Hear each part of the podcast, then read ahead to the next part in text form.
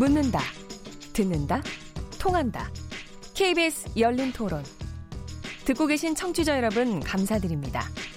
들으면서 답답한 부분은 없으신가요? 궁금한 점은요? 그렇다면 함께 토론에 참여하시죠. 유료 문자 9730을 이용하시면 됩니다. 단문은 50원, 장문은 100원의 정보 이용료가 있습니다. 스마트폰 어플리케이션 KBS 모바일 콩을 통해서도 무료로 참여하실 수 있습니다. KBS 열린 토론은 언제나 열려 있습니다. 듣고 계신 KBS 열린 토론은 매일 밤 1시에 재방송됩니다. 네, KBS 열린 토론 키워드 토크 오늘 접근 금지 명령의 실효성 또 허술한 피해자 보호 시스템에 대해서 토론해 봤는데요. 여기서 청취자 여러분들의 문자 소개해 드리겠습니다. 휴대전화 0060번님. 요즘은 모든 범죄가 점점 더 잔인해지는 것 같습니다. 아무래도 처벌이 약해서 그런 것 같은데 엄벌 주의가 필요합니다. 7442번님, 항상 사후 약방문이 되고 있는 것 같네요. 언제까지 소 잃고 외양간 고치는 식의 대처를 할 건가요? 이혼을 해도 이어지는 가정폭력이 이어지는데 정부가 적극적으로 나서야 합니다. 이혼 교수님? 3699번 쓰시는 분입니다. 가해자와 피해자를 격리하는 것도 중요하지만 법 정비보다 우리 사회가 좀 달라져야 할 것 같습니다. 이웃 공동체를 회복해서 이웃이 서로 보호하고 감시할 수 있도록 해야 합니다라고 하셨습니다. 네, 손정혜 변호사님. 0092번 쓰시는 분입니다. 가정폭력으로 언니를 잃었습니다. 사건 초기에 가정폭력이라는 이유로 경찰이 얼마나 늑장 대응을 하는지 답답했습니다. 경찰보다 가정폭력 상담소의 도움이 더 큰 힘이 되었는데 공권력이 반성해야 됩니다. 음. 경찰의 강력한 개입이 필요합니다. 네, 김남근 변호사님. 8426번 쓰시는 분인데요. 피해자 딸들을 생각하면 가슴이 미어집니다.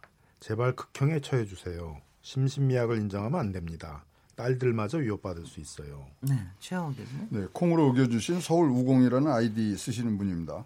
가정 폭력을 사적인 문제로 치부하지 말고 신고가 들어오면 일단 체포해서 가족과 분리시키는 것이 좋다고 생각합니다. 경찰이 폭력을 묵인하니까 피해자들이 자꾸 체념을 학습하는 것 같아서 걱정이 됩니다. 세상에 맞아도 되는 사람은 없습니다. 네. 꽃으로도 사람은 때리지 않아야 됩니다. 네, 네, 네. 자, 오늘 여러분들이 굉장히 저도 얘기하면서 아, 이걸 근데 정말 어떻게 뭐 쉽게 고쳐지지 않는다는 거는 알겠습니다. 그런데 하여튼 참 많은 노력을 해야 되고 그 중에서 그 저는 이 말씀이 참 다가오는데 물론 법을 강화하고 경찰의 역할도 필요하지만 이웃들이 서로 좀 서로 좀 이렇게 아, 서로의 눈으로 지켜주는 이런 것도 참 필요한데 요새는 또 워낙 프라이버시들을 강조를 하다 보니까 그런 것도 굉장히 좀 어렵고 그래서 오히려 요새는 그런 일이 있으면 다 피하잖아요 오히려. 그렇죠. 그러다 보니까 이제 예, 어. 옆집에서 무슨 일이 일어나는지도 모를 경우도 있고요. 네. 앞에 누가 사는지도 모르고 사회적 방관자의 이런 사회로 바뀌고 있다 보니까 무관심한 거. 그래서 최근에 착한 사마리아법이라는 거를 좀 고려하고 있다면서요. 그렇죠. 그러니까, 그러니까 그런 거를 목격을 네. 했을 때 꼭 저가 신고를 해야 되는 그렇죠. 뭐 네. 도와주는 구조 행위를 의무화하는 네. 근데 그것이 과연 이제 도덕의 영역에 굳혀야지 그걸 과연 형벌화하는 것이 이제 문제가 있지 않느냐 이런 논란이 있기도 합니다만 그만큼 사회적 관심과 관여를 촉구하는 음. 그런 시각도 많이 있는 상황이죠. 예, 예. 우리 착한 사마리아법에 대해서 한 번은 얘기해 봐야 되겠습니다. 다음 주제로 넘어가겠습니다. 무상급식 전면 확대에 관련된 건데요. 박원순 서울시장 발 뉴스입니다. 오는 2021년까지 모든 초중고등학교에서 친환경 무상급식을 시행한다고 밝히셨는데요. 사립초등학교는 물론 지금은 제외돼 있죠. 국제중학교까지 대상에 포함시켰다고 했는데 여태까지는 초등학교하고 중학교까지만 했었죠. 이제 고등학교까지 다 하겠다는 이 부분에 대해서 일단 학부형 학부 도시락 사십니까, 손정혜 변호사님? 저희 급식 주죠. 네네. 요즘엔 도시락 싸는 일이 없어서 네네. 행복하다고 생각하고요. 그러니까 고등학교 때까지 찬성하십니까? 네. 저는 찬성합니다. 네. 이게 이제 관점을 좀 달리하면 우리 학교 저 뭐 다 학교 다녀보셨겠지만 학교 가시면 선생님 월급 저희가 안 내줘. 책상도 저희가 안 내고 음. 저희가 쓰는 수도비 저희가 안 내잖아요. 그런 것과 마찬가지로 이 급식이라는 거 밥을 먹는다는 것도 하나의 교육적인 절차 안에 들어온다. 교육적 의미가 있다라고 한다면 의무 교육은 무상으로 해야 된다라고 헌법에 규정이 되어 있거든요. 무상의 범주에 들어와야 되는 것이고요. 다른 것들은 돈을 내지 않고 교육적인 서비스를 받으면서 유독 밥값은 내라. 그것도 사실은 조금 모순적일 수 있다라는 겁니다. 그런 의미에서는 재정적 여력, 여력이 된다면 단계별로 확대하는 것도 필요하고 교육적인 차원에서 도, 좋고 헌법적 가치를 실현할 수 있다라는 생각이 듭니다. 근데 현재 고, 고등학교가 의무 교육은 아니잖아요. 김남근 변호사님.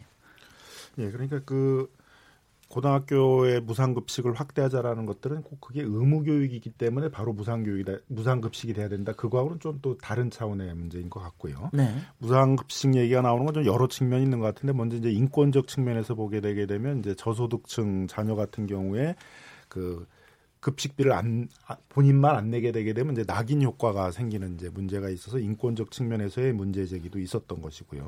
또 하나의 측면은 이제 뭐 경제적으로 본다면 가계 소득이 굉장히 떨어지고 있다 보니까 가계의 가처분 소득을 내게 되면은 이제 고정적으로 지출되는 비용들을 많이 줄여줘야 되는데 교육비 중에 일부인 이 그 급식 문제에 대해서도 고등학생 한 명당 한 78만 원, 한 79만 원 정도씩의 비용이 든다고 그러거든요. 이제 그런 점에서의 그 비용을 들여준다는 측면들도 있고 또 이제 친환경 급식을 통해서 우리 국내 농산물들을 어, 주로 구매를 해서 음, 그런 이제 농촌 경제에도 좀 도움을 주자라는 그런 측면들도 좀 있고요. 그다음 무엇보다도 이제 복지의 측면에 있어서 소위 보편적 복지의 철학을 좀 구현을 해야 된다.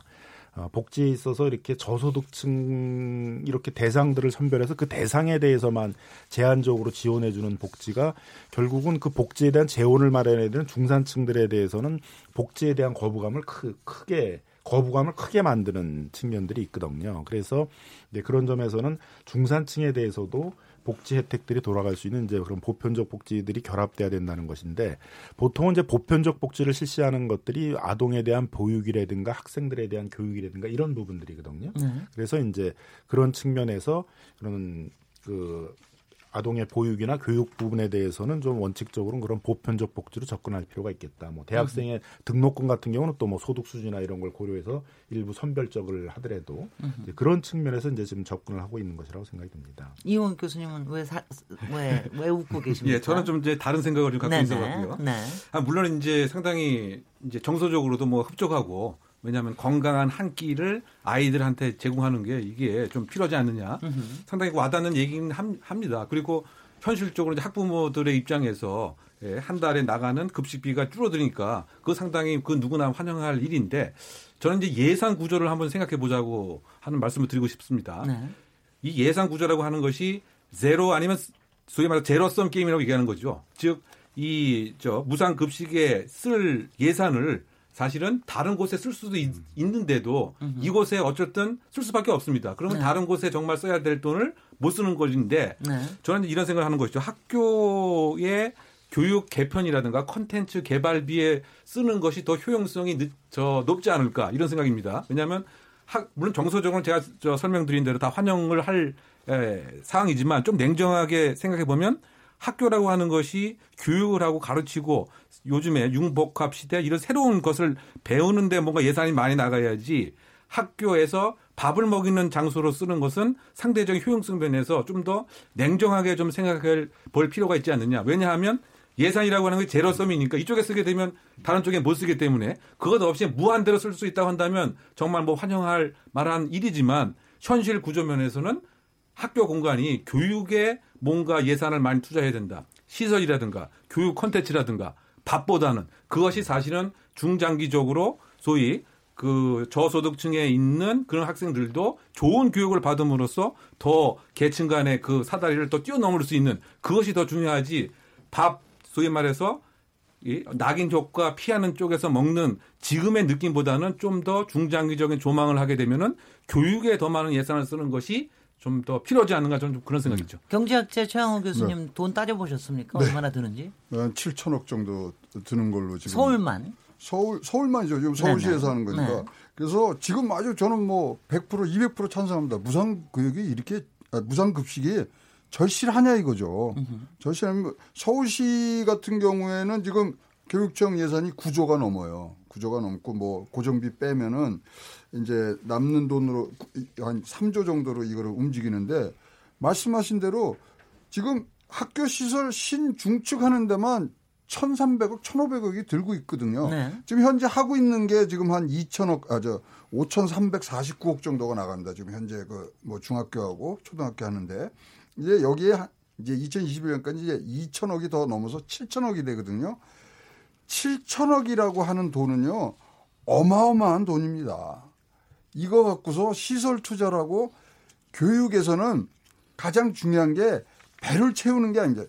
교육의 에듀케이션 아닙니까? 에듀케이션의 가장 어원이 됐던 말이 리주거든요. 끄집어낸다는 거죠.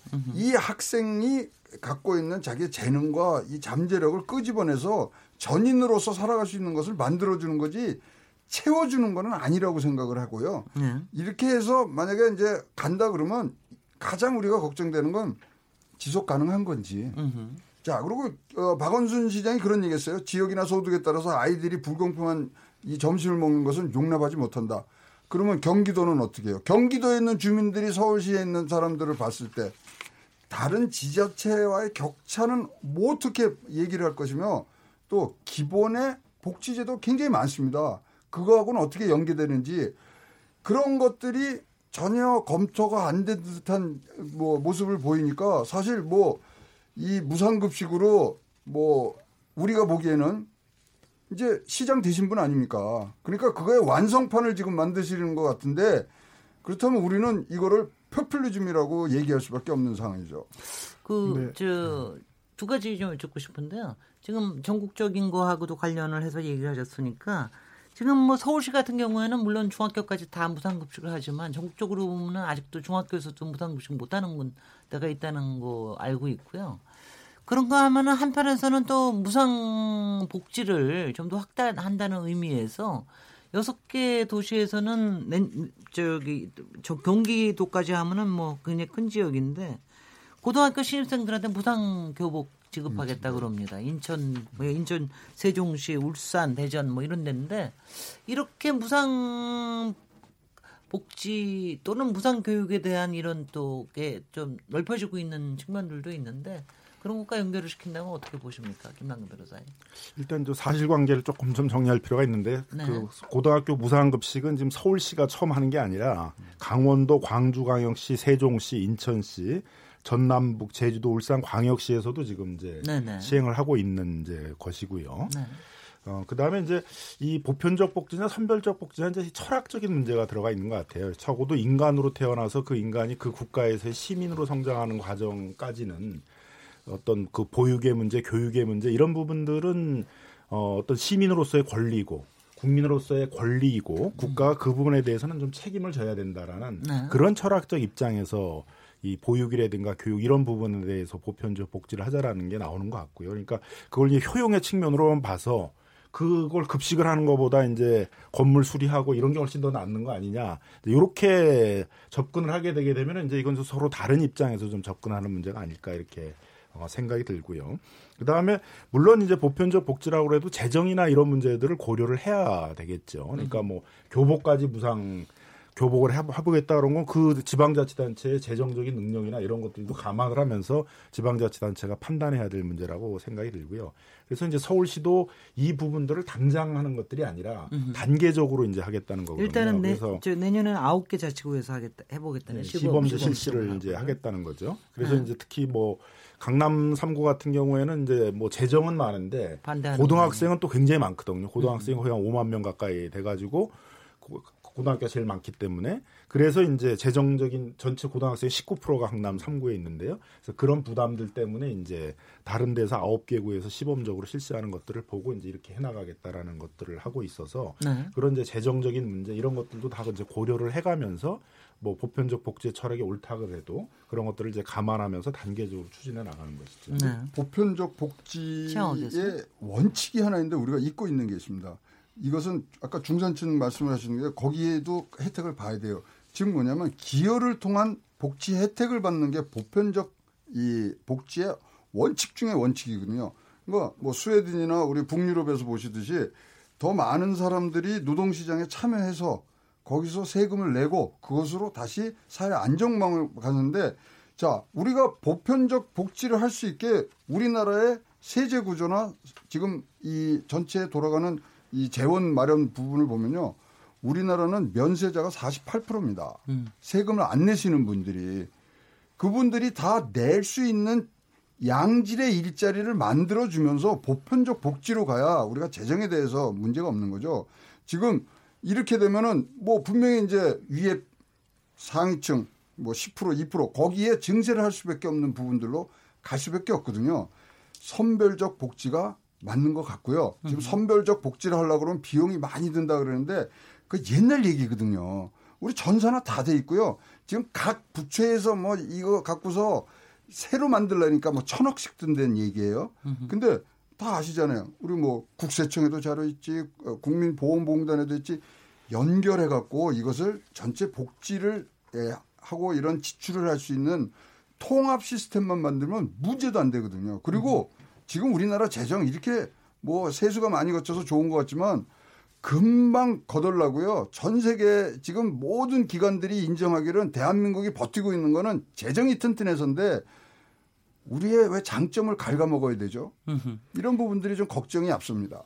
손정희 변호사님 혹시 외국의 케이스는 좀 알고 계신 게 있습니까? 일단은 영국 같은 경우에는 지금 무상급식, 그러니까 무상이란 단어도 의무급식으로 바꿔야 된다라는 네. 이야기도 있습니다. 네. 무상급식 실시하고 있고요.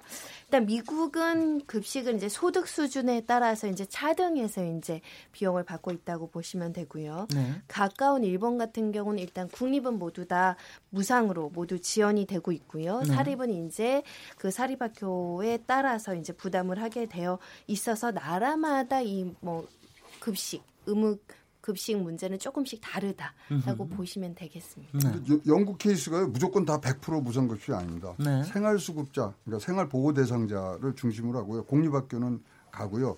그다음에 미국이 한 34%인데 이 우리가 이런 제도를 할 때 제도의 역사적인 배경을 봐야 되는데요. 미국에서 1946년도에 이 무상급식에 관한 법률이 나왔을 때는요. 이게 뭐냐면요. 미국에 굉장히 농산 농산물 잉여량이 많았잖아요. 네. 그거 소진하려고 만드는 거예요. 그래서 미국은요 무상급식에 많은 예산을 농림부에서 내요. 네. 네. 그러니까 이게 그냥 도와주는 거라는 차원이 아니라 음. 자기네들이 어떤 산업 구조적인 거 지금 보, 는 상황이거든요. 근데 우리는 왜 다 진짜로 무조건 줘야 되는 그런 당위성만 얘기를 하고 아니 엄마가 싸준 따뜻한 반찬도 굉장히 큰 정서적인 플러스 아닙니까? 육자가 뭡니까? 혹시 아빠께서 싸, 싸줘 보신 적은 없으신지? 저는 굉장히 많이 싸줍니다. 그럼요. 그러니까 아침, 엄마 아빠가 싸주신 이렇게 얘기하셔야 그러니까 됩니다. 아침에 아침 네. 식사도 저 굉장히 애들한테 잘 만들어주고 같이 네. 먹고 그러는데요. 네. 엄마 아빠를 떠나서 부모가 해야 되고요. 네. 교육의 육자가 어머니가 아이를 이렇게 안고 있는 모습을 한 게 육자거든요.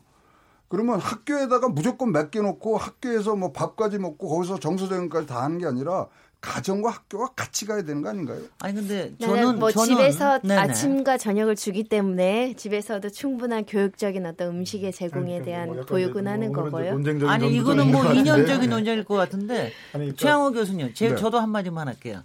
저기 그 요새 이제 어떤 아파트 단지나 이런 데서는 그 학생들 사이에 무슨 뭐 아파트 사는 애, 빌라 사는 애, 뭐 빌고 뭐 이런 식으로 뭐 이렇게 아니 그럼 굉장히 잘 사는 사람들 애들끼리도 그런 얘기를 한다고 얘기를 해요. 그래서 제가 굉장히 쇼크를 먹었는데 그러니까 저희가 아이들 수도 굉장히 줄어들고 그러는데 네. 예전보다 지금 뭐 한 3분의 1 수준밖에 안 되고 그러는데 적어도 우리가 아이들이 자라고 있는 동안만큼은 솔직히 이런 뭐 사회 계층이라든가 거기서 오는 특혜나 무슨 뭐 여기서 오는 반칙이나 이런 거 없이 그냥 좀 뭐 저런 걸 누리고 산다고 얘기하기보다는 그냥 어 그냥 같이 하는 그런 거를 느끼고 사는 아이들이 훨씬 더 정신적으로 건강하고 가정 폭력도 좀 덜어지지 않을까.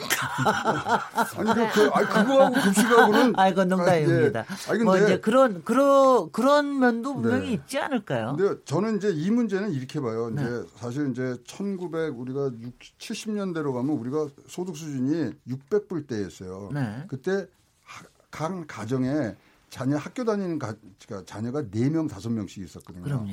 지금은 1.6명입니다. 3만 불을 눈앞에 두고 곧 뭐 경제적으로 분명히 어려우신 분들도 있지만 그 당시와 비교했을 때 많은 수가 경제적인 부분에 대해서는 굉장히 뭐 자유로워졌잖아요. 지금도 이걸 따져보면요. 15% 정도가 이제 급식비를 이제 못 내고 그런 어떤 심리적인 안정한다고 뭐 네. 뭐 서울시에서 발표를 했는데 어디에 집중과 선택을 해야 될지를 교육 과정은 그것을 봐야 됩니다. 네. 무상 교육, 무상 급식을 계속 한다는 자체가 우리가 어떤 이 앞에 일어날 일들에 대해서 지금 살피지를 않고 있는 거예요. 2022년이면요.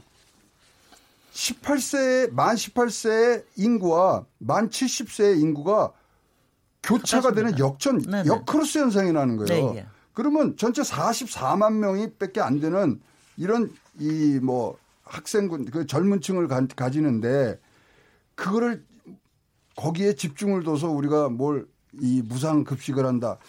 이런 아주 단편적인 이런 생각들을 하지 마시고 네.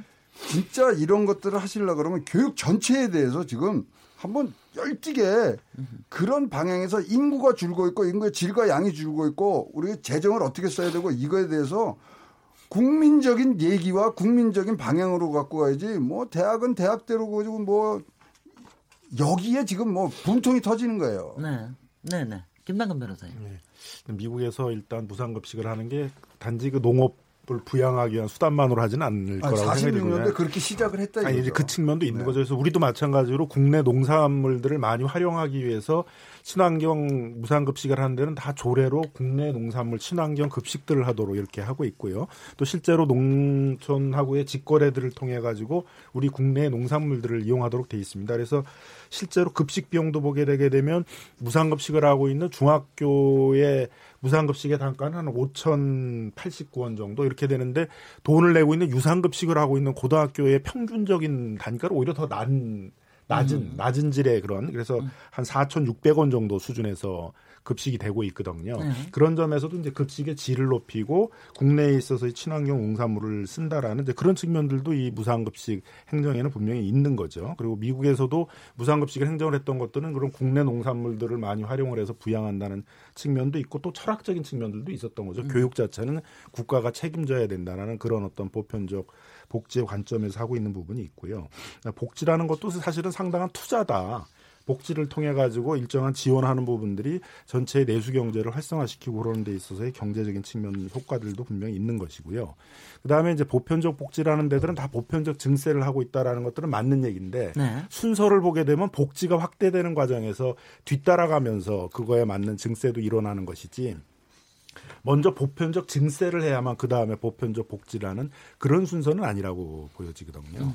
증세를 통해서 먼저 보편적 복지의 정당성을 얻어나가는 게 아니라 복지를 해나가는 과정 속에서 불가피하게 증세도 따라가는 그런 방식으로 역사적으로는 이루어져 왔다라고 생각이 듭니다. 세금 문제를 접근을 하면 이제 네. 왜돈 많은 사람이 공짜로 우상으로 밥을 먹어야 되냐 뭐 이렇게 문제 지적하는 네티즌들의 글도 봤는데 뭐 예를 들면 누구누구 대기업 회장의 손자가 왜 네. 무상급식을 줘야 되느냐 당연히 주, 줘도 된다라고 생각하는 겁니다. 왜냐 그 사람들이야말로 많은 세금을 부담하고요. 음흠. 세금을 많이 내는 사람은 또 그 세금 안에서 여러 가지 복지 혜택을 당연히 누릴 수 있어야 되기 때문에 단순히 이것을 돈 문제로 따지기 시작하면은 우선 가치, 재정 부담, 또 다른 데 할 수 있는 기회 비용 이런 걸 따지게 될 수 있는 것이고 음. 저희가 어렸을 때 많이 듣는 게 밥상머리 교육 잘 시켜야 된다고 하잖아요. 예. 우리 우리 헌법학자들이 이 논의 가지고 법률적으로 헌법적으로 굉장히 토론을 많이 하는데 현재 다수설은 치약 필수비 무상설입니다. 공부를 하는데 치약을 하는데 들어가는 비용은 국가에서 무상하는 게 원칙이다. 이게 이제 헌법학자들의 다수설로 보인다고 한다면 우리가 교육이라는 건 단순히 수학, 국어 잘 가르치는 것만 교육이 아니라 요즘 시대에는 예의도 가르쳐야 되고 가정 폭력도 가르쳐야 되고 학교 폭력도 가르쳐야 되고 인성 교육도 시켜야 되고 평등한 어떤 여러 가지 기회 평등도 이야기를 해줘야 되고 그 과정에는 이런 여러 가지 복지에 대한 혜택이 균등하게 주어지고 균등하게 교육이 이루어질 수 있고 어 조금 돈이나 경제적으로 열악하다고 해서 선별적으로 이걸 차등해서 누구는 돈 내고 먹고 누구는 돈 내지 않고. 이런 것들을 어릴 때부터 구분짓거나 차별받지 않도록 이 적어도 학교 안에서는 사회 나가면 차별이 너무 많죠. 네. 출발선부터 다른 사람이 너무 많죠. 초등학교 안에서도 이미 출발부터 가지고 있는 필통부터 볼펜부터 다른 친구들 많거든요. 적어도 밥상머리 교육 현장에서는 누구는 돈 내고 먹고 누구는 돈 내지 않고 돈 내지 못 않기 위해서 여러 가지 서류 갖다 줘야 되고 이런 절차들은 조금 생략하는 것이 교육적 관점에서 인성교육이 필요하다. 그리고 말은 못하지만 그렇게 선별적인 복지로 내가 혜택을 받는다는 거는 민감한 나이 때 청소년들이 다 알거든요.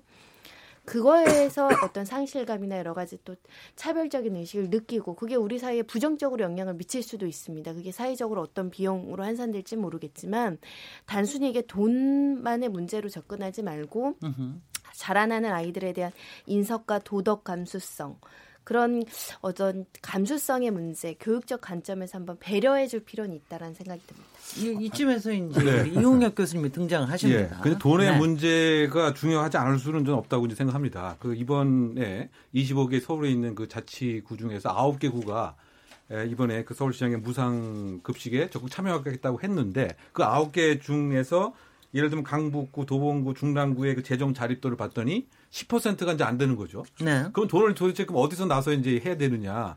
이러면 결국 중앙 정부하고 예산에 관해서 뭐 전쟁을 해야 되는 뭐 이런 또 문제로 봉착이 되고 또 하나 그 아이러니한 것은 지금 이번에 그 사립학교하고 국제 중학교까지 다 이제 지원을 하겠다. 모두 싹.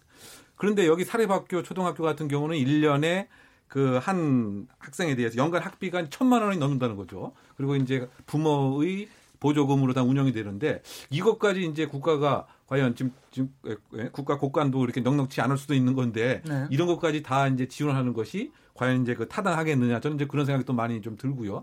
그리고 헌법에 무상 교육을 이제 예, 하- 해야 된다 국가가 이렇게 되어 있지만 무상 교육의 그 범위 자체가 예를 들면 저 수학여행 가는 거 그다음에 체육복비, 급식비 이런 것까지 다 포함하는 개념으로 이렇게 확대해서 정말 봐야 되는 건지 제가 이해하기로는 그 무상 교육비에 이제 국한돼서 지원을 하고 나머지는 이제 예를 들면 교육 그 컨텐츠라든가 지금 뭐 외국 같은 경우는 봤더니 이제 코딩 초등학교 아이들도 이제 코딩 막 이런 교육만 합니다. 그럼 여기에 필요한 여러 가지 저 예산들이 많이 있습니다. 이런 것에 좀 더 선택과 집중을 해서 우선순위가 있기 때문에 제가 제로 썸이라고 하는 것이 한쪽으로 쓰게 되면 그 예산을 다른 데 못 씁니다.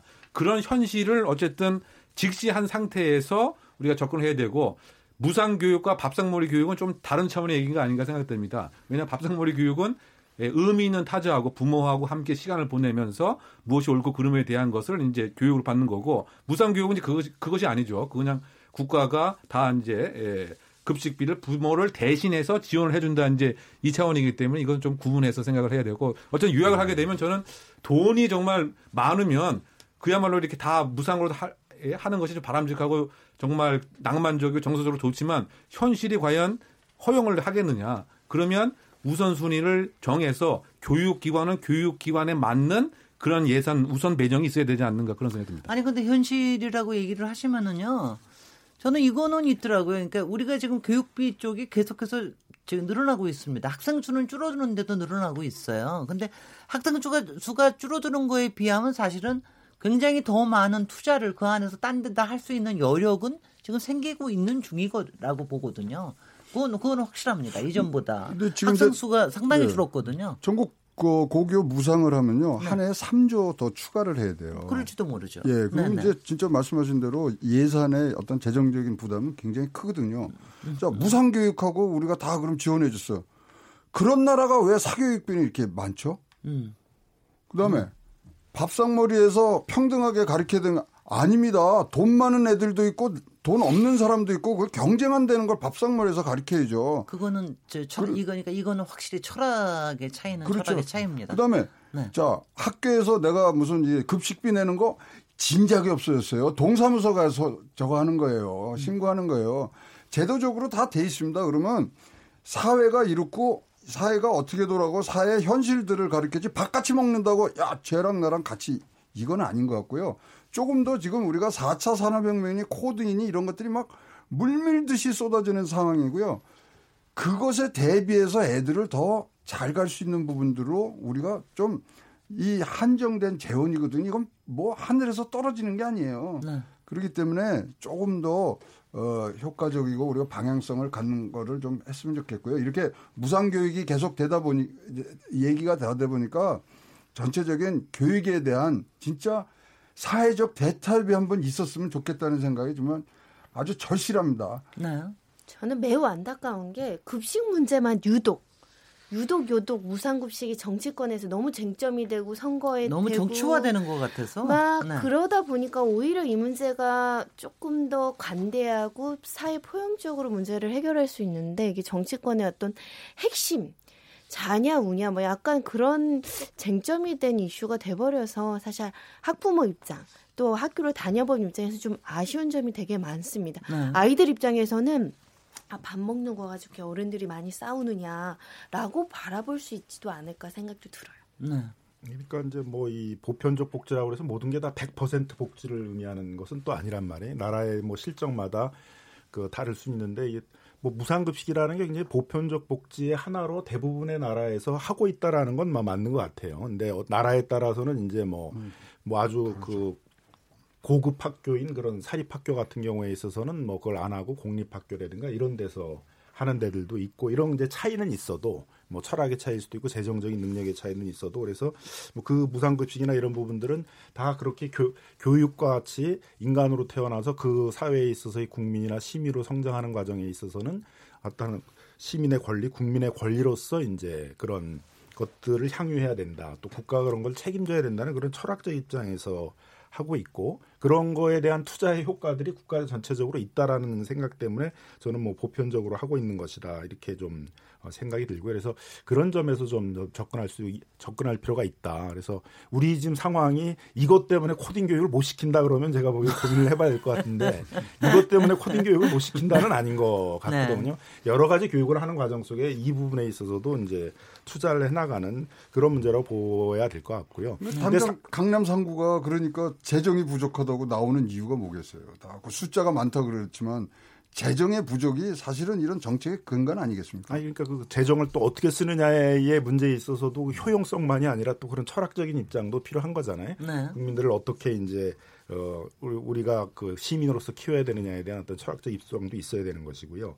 그래서 상징적인 게 뭐냐 하면 같은 어떻게 보면 복지 정책을 강화했던 영국과 스웨덴의 차이인데요. 영국도 요람에서 무덤까지라는 그런 이제 어떤 복지 정책들을 추진했던 나라이고 근데 네. 대처 정부 이후에는 이제 선별적 복지로 많이 돌아섰죠. 그래서 굉장히 제한된 대상에 대해서만 복지라는 정책으로 돌아섰고 그에 비해서 스웨덴 같은 나라들은 이제 계속 보편적 복지 정책을 갔는데 지금 국민의식을 조사해 보면 영국 같은 데에 대해서는 복지에 대해서 굉장히 부정적이라고 그럽니다. 네. 빈곤층이나 실업들을 도와주는 것에 대해서 굉장히 부정적이 된 거죠. 왜냐하면 세금을 내도 중산층인 나는 아무런 혜택을 받을 수가 없는 거고 그것은 굉장히 제한된 계층에 있어서 빈곤층이나 실업 자만을 도와주는 그런 선별적 복지에 쓰이는 돈이기 때문에 복지 정책에 대한 거부감이나 그 복지 세금을 내는 것들에 대한 거부감이 굉장히 심해져서 그래서 이제 상징적으로 보여주는 게 이렇게 네. 선별적 복지 정책을 쓰는 것들이 결국은 그 나라에서의 복지 정책이나 이런 부분들이 국민들에게 다가가는 게 어떻게 달라지는가 하는 것들을 좀 상징적으로 보여주는 게 아닌가 생각이 듭니다.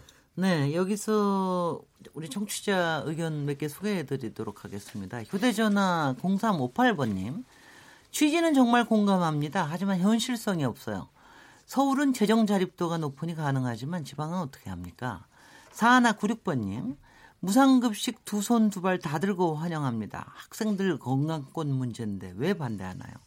9555번님, 무상급식에 사용하는 비용을 학생들의 재능과 취업 상담 등에 사용되었으면 합니다. 콩으로 의견 주신 빙산 아이디님, 세금이 어디서 무한정 쏟아지나요? 무상급식 한다고 차별이 없어지진 않습니다. 옷, 학용품, 가방, 모든 걸 국가가 지급할 건가요? 등골 브레이커 패딩만 봐도 알지 않습니까? 어디든 차별은 존재합니다. 네, 어디든 차별은 존재합니다. 이 말씀에 이렇게 그 가슴이 아픈지 모르겠습니다. 아, 뭐 우리가 다 저기 학부모 입장이기도 하고 또 다들 마음은 다 같으실 겁니다. 어떤 아이로 좀 키웠으면 좋겠고 우리 사회에서 어떻게 아이들이 어떻게 좀 차별 받지 않고 또 거기에 차별을 하는 사람도 차별을 당하는 사람도 다 힘든 건 마찬가지인데요.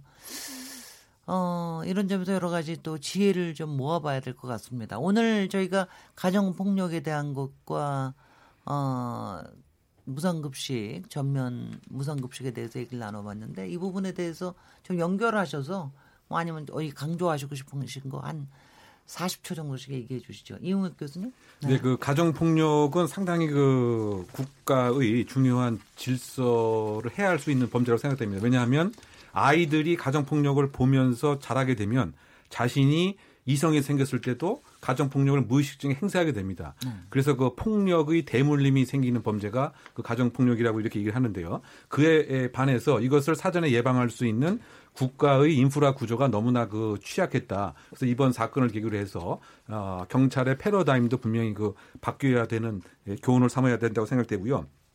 저는 그 무상 급식과 그 관련돼서는 유학을 하게 되면 제 말씀은 무상 급식비를 그 조사를 하느라고 시설에 대한 투자라든가 교육에 대한 컨텐츠라든가 이것이 뒷순위로 그 밀리게 되면 국가의 중장기적 조망의 입장에서 봐서는 사실은 정서적인 것은 별도로 하고 말이죠. 예, 플러스보다는 오히려 그 마이너스가 될 우려가 있지 않는가. 그래서 예산의 그 특성상 제로섬 게임의 구조를 이해해서 아, 뭐 예산이 풍부하면 다 함께 예, 건강권을 위해서 또는 뭐 나은 효과를 배제하기 위한 이런 가치가 우선돼야 되지만 그렇지 않은 상태에서는 이 교육 투자와 콘텐츠 투자에 더 우선 가치가 있어야 되지 않는가 이렇게 생각됩니다. 네, 네. 손정희 변호사. 가정 폭력이든 무상급식이든 일단 우리 사회의 안정망이 확충이 되고 우리 사회 유대감이 형성되고 공동체 의식이 강화되는 게 우리 사회에서 폭력도 방지하고 어렸을 때 어떤 차별 의식이라든가 심리적인 박탈감 이런 걸 줄일 수 있다라고 생각을 하는데요. 기본적인 생존권의 문제입니다. 폭력이 없는 사회도 기본권인 생존이 문제이고요. 차별 없는 경제적 빈곤 때문에 불필요한 어떤 차별 어떤 감정이 생긴다거나 필요한 교육이 안 되는 것도 어떻게 보면 생존권의 문제인데 저희가 이런 것들에 의해서는 미성년자는 보호의 대상입니다. 폭력의 피해자도 우리가 보호해야 할 대상으로 봐야 되기 때문에 이 피해자나 보호받아야 될 대상 대상에 대해서 더 강화된 지원이 나가는 것이 사실 선진으로 가는 길이고요. 그게 우리 사회에서 가정폭력 네 일이야. 돈 못 벌어서 너희 집 가난해서 너희가 이런 서류 막 갖다 내고 받아야 되는 건 너희 일이야. 이렇게 배격하지 말고 아주 기본적인 보호 단계는 우리가 좀 지켜주면 좋겠다라는 게 제 의견입니다. 최양호 교수님 30초만. 네, 저는 수직적 공평성과 수평적 공평성, 공평성에 대한 지금 생각인데요. 어, 우리가 너무나 수, 수평적인 공평성만 지금 강조를 하고 있는 것 같습니다. 수직적 공평성이라는 다른 것을 다르다고 인정을 해주는 거거든요. 두 가지가 혼합돼서 사회적 대타협으로 어떤 것이 선이고 악인지를 우리가 같이 공감대를 형성하는 것. 그게 제일로 중요하다고 생각을 합니다. 네. 김남근 네, 헌법학에서는 언론, 출판, 집회, 결사와 같은 자유권적 기본권에 대해서는 국가의 개입들을 최소한으로 줄여야 되지만 범죄 예방이라든가 이런 교육권과 같은 사회적 기본권에 대해서는 국가가 적극적으로 개입해서 책임을 져야 된다고 얘기를 하고 있습니다. 어, 오늘 주제로 다뤘던 이런 가정폭력에 대한 범죄 예방 문제라든가 이런 교육에 관한 문제들은 그러한 시각에서 국가의 적극적인 책임주의에 입각해서 좀 추진돼야 된다고 생각이 듭니다. 네, 네. 오늘 KBS 열린 토론 키워드 토크 시간을 꾸며봤는데요. 어, 가정폭력과 무상급식에 대해서 얘기를 하다 보니까 아, 우리 사회가 확실히 이제, 이제는 이제 그 예방을 더 중심으로 하는 사회, 뭐 처방을 한다기보다는 오히려 예방을 중심으로 하는 사회. 그러려면 우리의 일상생활과 어 우리가 매일매일 우리가 심리적으로 지켜지는 이런 안전감 그리고 사회의 안전망 뭐 이런 것들이 굉장히 좀 더 많이 필요해지는 그런 시대가 아닌가 싶습니다. 오늘 토론에 참석 하신 김남근 변호사님, 손정혜 변호사님, 이웅혁 교수님, 최양호 교수님 네 분 모두 감사드리고요. 저는 내일 7시 20분에 다시 찾아오도록 하겠습니다. 감사합니다. 네, 감사합니다. 네. 네.